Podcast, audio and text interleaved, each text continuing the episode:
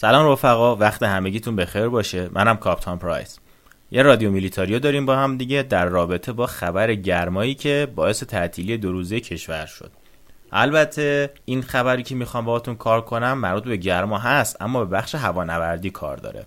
به موازات خبر تعطیلی به خاطر گرمای هوا و نبود برق و این چیزا یه خبری خوندم که نوشته تمام فعالیت های پروازی وسایل پرنده فوق سبک به مدت پنج روز تعطیل شد در ادامش گفته که سازمان هواپیمایی کشور به دلیل گرمای هوا در سطح کشور کلیه فعالیت های پروازی وسایل پرنده فوق سبک اعم از آموزشی، تفریحی، گردشی و شخصی رو به مدت پنج روز تعطیل کرد.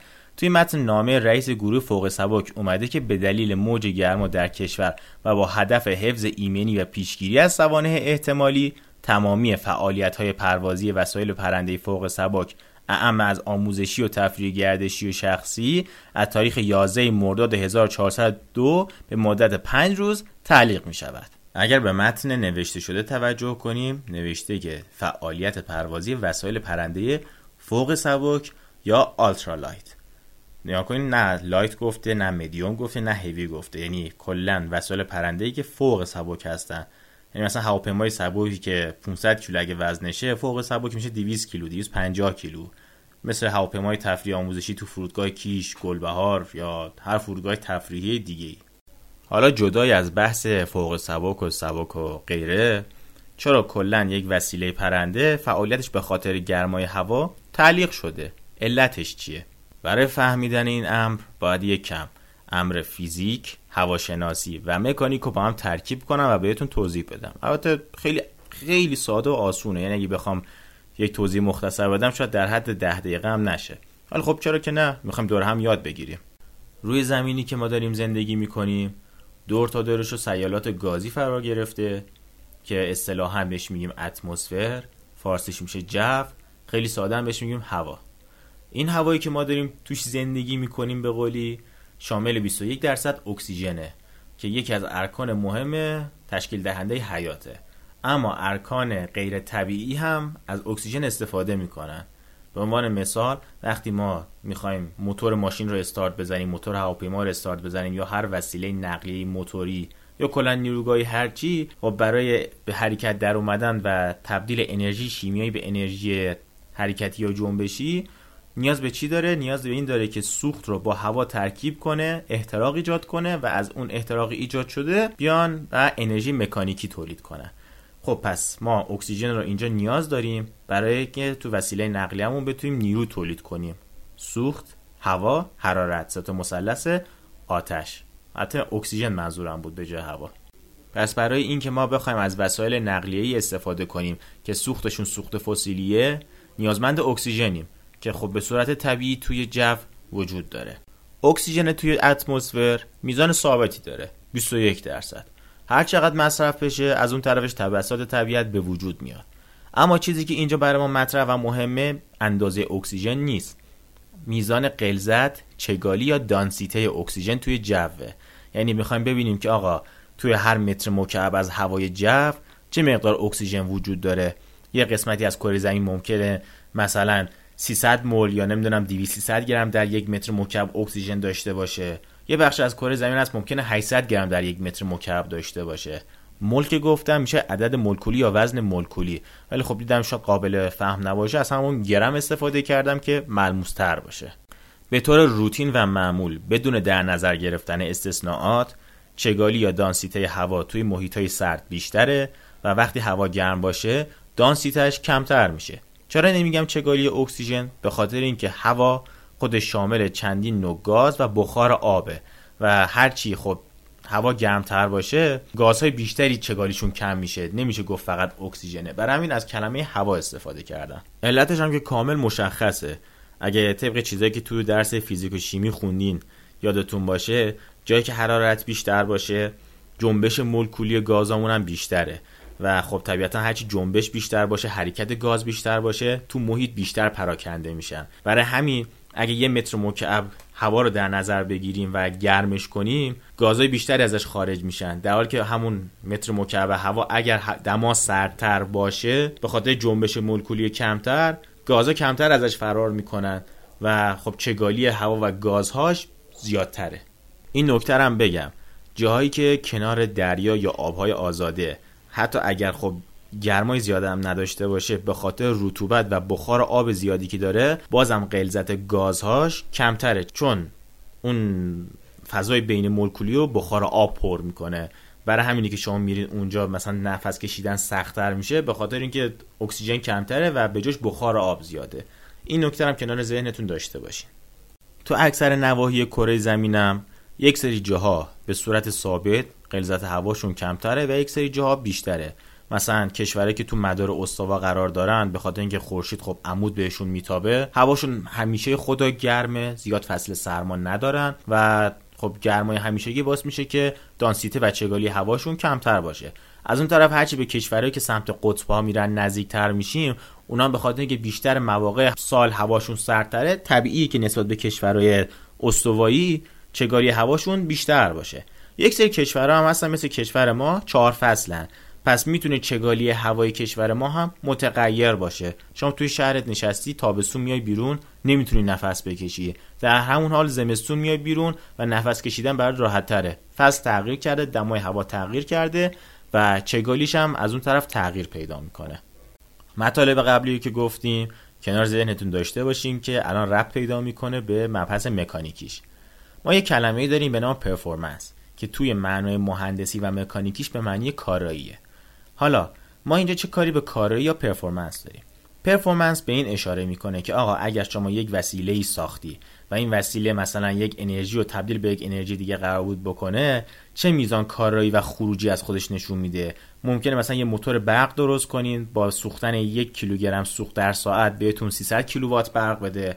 ممکنه یک وسیله بسازین که همون مقدار سوخت مصرف کنه و 800 کیلووات برق بهتون بده بر ساعت. درست؟ پس performance موتور دوم خیلی بیشتر از موتور اوله.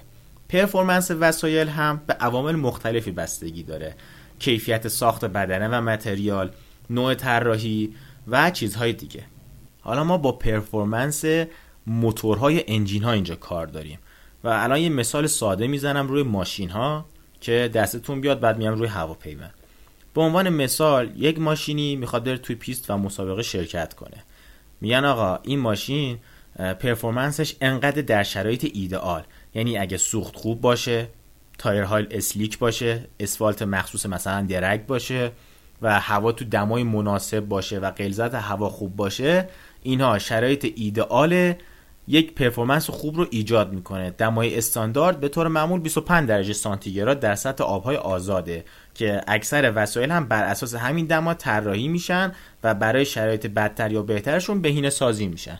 پس ما متوجه شدیم که یکی از عواملی که باعث میشه پرفورمنس وسیله بره بالا داشتن میزان قابل قبول و خوبی از اکسیژن توی هواست. حالا یک سری وسایل هستش به نام توربو شارژر و سوپر شارژر. کسایی که ماشین باز باشن قطعا می‌دونن اینا چیه. توربو شارژر یا سوپر شارژر وسیله ای هستن که شما روی موتور یا engine ت قرار میدی و این وسایل باعث میشن که هوای بیشتری مکش بشه داخل موتور. یعنی به شما هوای بیشتری میرسونن. اگر یک موتور ماشین به صورت معمول تو حالت گاز دادن و باز شدن مثلا دریچه سوپاپش مثلا توی هر ثانیه 200 گرم هوا می‌کشه داخل توربو شارژر یا سوپر شارژر باعث میشه که تو اون ثانیه یک کیلوگرم هوا مکش بشه به سمت داخل. اینجوری میشه که نسبت هوا به سوختمون میره بالا. اگه موتور معمولی نسبت یک گرم سوخت به 10 گرم هوا میسوزونه سوپر شارژر باعث میشه که نسبت یک گرم سوخت به مثلا سی گرم هوا باشه. هرچی هوا بیشتر باشه مصرف سوختت میاد پایین تر احتراقت قوی تر میشه و کم‌سوزی یا خامسوزی نداری. سوخت اضافه نمیاد. از تو کاربراتور یا انژکتور سوخت نسوخته باقی نمیمونه. برای همین اکثر مثلا ماشین های مسابقه یا هواپیمایی که با موتور پیستونی کار می‌کنن توربو شارژر دارن یا سوپر شارژر دارن که اینا باعث میشه که هوای بیشتری وارد موتور بشه عملیات سوختن و احتراق بهتر انجام بشه performance بره بالا. به طور کل من این مثالا رو زدم که شما درک کنید یکی از عوامل خیلی مهم توی performance یک وسیله میزان غلظت اکسیژن هواست و این خیلی مهمه تو کارای اون وسیله. حالا چه موتور باشه چه ماشین باشه چه هواپیما باشه چه کامیون باشه. شما هرچی performance بیشتری داشته باشی مصرف سوخت کمتری داری قدرت بیشتری داری و اطمینان پذیری بالاتری داری. از اون طرف عمر عملیاتی وسایلت هم بیشتر میشه. حالا بیایم با همدیگه مرور کنیم. هواشناسی و فیزیک هوا به علاوه performance توی مکانیک. این دوتا پازل رو کنار هم قرار بدیم به جواب می‌رسیم. وسیله پرنده فوق سبک یا هواپیمای ultra light برای اینکه بتونه پرواز کنه نیاز به یک حجم خوبی از اکسیژن هواست. و اگر هوا خیلی گرم باشه این وسیله پرنده نمی‌تونه درست پرواز کنه و حتی به خاطر سبک بودن و نوع ضعیف موتورش ممکنه باعث سقوط و مرگ سرنشیناش بشه و حادثه بیافرینه به قولی. حالا یه سوال ممکنه براتون پیش بیاد. میگن آقا خب شما گفتی توربو شارژر و سوپر شارژر. چرا نمیان رو موتور اینا از این مثلا وسایل بذارن که performance شون بره بالا؟ ببین هواپیمای فوق سبک ultra light برای چند تا هدف ساخته شده که مثلا تفریحی باشه یا شخصی باشه و کار تخصصی باش نمی‌کنن. یعنی جنگلبانی و نمی‌دونم آتش نشانی اینا حداقلش دیگه هواپیمای سبکن نه هواپیمای فوق سبک. هواپیمای فوق سبکن به خاطر اینکه هدفش تفریحی و شخصی و ایناست خب تا سر حد ممکنه باید ارزون قیمت باشه. برای همین یک موتور خیلی ضعیف داره یک بال و بدنه خیلی سبک داره و نمیان روش سوپر شارژر و توربو شارژر نصب کنن. قرار نیست اصلا تو مسابقات شرکت کنه قرار نیست کار سنگین بکنه. این وسیله است می‌خواد تو شرایط ایدئال و استاندارد پرواز کنه. خب به جای که بیان هزینه رو ببرن بالا میگن آقا تو این پنج روز پرواز نکنین. هواپیما ultra, ultra light ین هواپیمای light نیستین. خلاصه اینجوری شد که ما به جواب سوالمون رسیدیم. چرا هواپیمای ultra light توی این پنج روز تعطیل شده؟ به خاطر گرمای هوا performance لازمه رو نداره. ممکنه اصلا نتونه از باند بلند شه یا اگه از باند بلند شه وسط راه موتور اکسیژن کافی رو نداشته باشه از کار بیفته سقوط کنه. خیلی راحت. یعنی واقعا شوخی بردار نیست این ام. اما یه چیز جالب تر بگم. هر چقدر که این هوا برای هواپیمای ultralight بده برای گلایدرها فوق العاده عالیه. گلایدرها به خاطر اینکه کلا موتور ندارن و روی جریانات هوایی سوار میشن هوای گرم فوق العاده است براشون. چرا؟ چون هوای گرم همیشه به سمت بالا میره چون سبکتره و به قول معروف غلظتش کمتره. این جریان هوای گرم که میره بالا باعث میشه که گلایدر هم یا کایت یا هر وسیله هم باهاش بره بالا. و بهترین و فوق ترین هوا برای پرواز کردن با گلایدره. دقیقا نقطه متقابل وسیله پرنده موتوری. یه در دوستانم مطمئنم که پس ذهنشون یه سوالی داره قلقلکشون میده. از هواپیمای سنگینتر رو با موتور جت کار می‌کنن و اینا چی میشن؟ خب ساده است. موتور جت یا موتور پیستونی کلهم performance ش خیلی خیلی بالاتر از موتور پیستونیه. به خاطر جریان continuous ی که داره و به خاطر مکش زیاد هوایی که داره اکسیژنش رو راحت تأمین می‌کنه. اما باز هم توی هوای گرم به خاطر اینکه چگالی یا دانسیته اکسیژن کمتره حتی موتور جت هم performance ش خیلی میاد پایین تر نمی‌تونم درصد و عدد بدم هر موتوری فرق می‌کنه بسته به دما بسته به طراحی سازنده همه چیزش متغیره و راجع به یک تایپ خاصی از هواپیما ما صحبت نمی کنیم اما به طور کل دستور عمل این شکلیه که این شکلیه که یک هواپیمایی که ساخته میشه جدا از منوال های فنی و اینا یک سری منوال هم راجع به خود عملکرد پروازی داره و خودش شرکت اینو تولید می‌کنه. میاد میگه آقا هواپیما تو 25 درجه سانتیگراد انقدر عمل کرد داره تو دمای 30 درجه انقدر تو دمای منفی 5 درجه انقدر. همه چی توضیح داده. حالا یه هواپیمای ما در نظر می‌گیریم که کل توان مکسیموم تیک آف ویت یا برخواست حد اکثریش 100 تونه یعنی کل وزن هواپیما با سوختش با مسافرش با بارهای مسافرش همه با هم 100 تونه هواپیما رو اگه فرض کنیم 40 تن وزنشه نمی‌دونم 10 تن مسافر بزنه 5 تن بار بزنه فلان قدم سوخت بزنه مجموعش بشه 100 تن. اینو تو دمای 25 درجه سانتیگراد می‌تونه بلند کنه هواپیما. حالا اگر هواپیما تو یک روز گرم بخواد این مقدار رو بلند کنه دو تا حالت پیش میاد. یا باید باندش بلندتر بشه یعنی اون دوری که می‌خواد بگیره با هوای کمتر چون موتورهای ضعیفتر کار می‌کنن هواپیما مقدار بیشتری رو باند باید حرکت کنه تا سرعت لازم برای lift رو به دست بیاره. یا باید رو یک باند بلندتر پرواز کنه. اگر باند بلندتر در دسترس نباشه مجبوره از وزنش کم کنه. وزن هواپیما که ثابته هیچ. سوخت هواپیما هم که خب معمولا همون مسیری که میرن میان خب همون سوخت رو مجبورن بزنن و کمتر نمی‌تونن بزنن. پس شرکت هواپیمایی مجبوره یا از مسافرش کم کنه یا مسافرها رو ببره و بار مسافرها رو با یک هواپیمای دیگه بفرسته.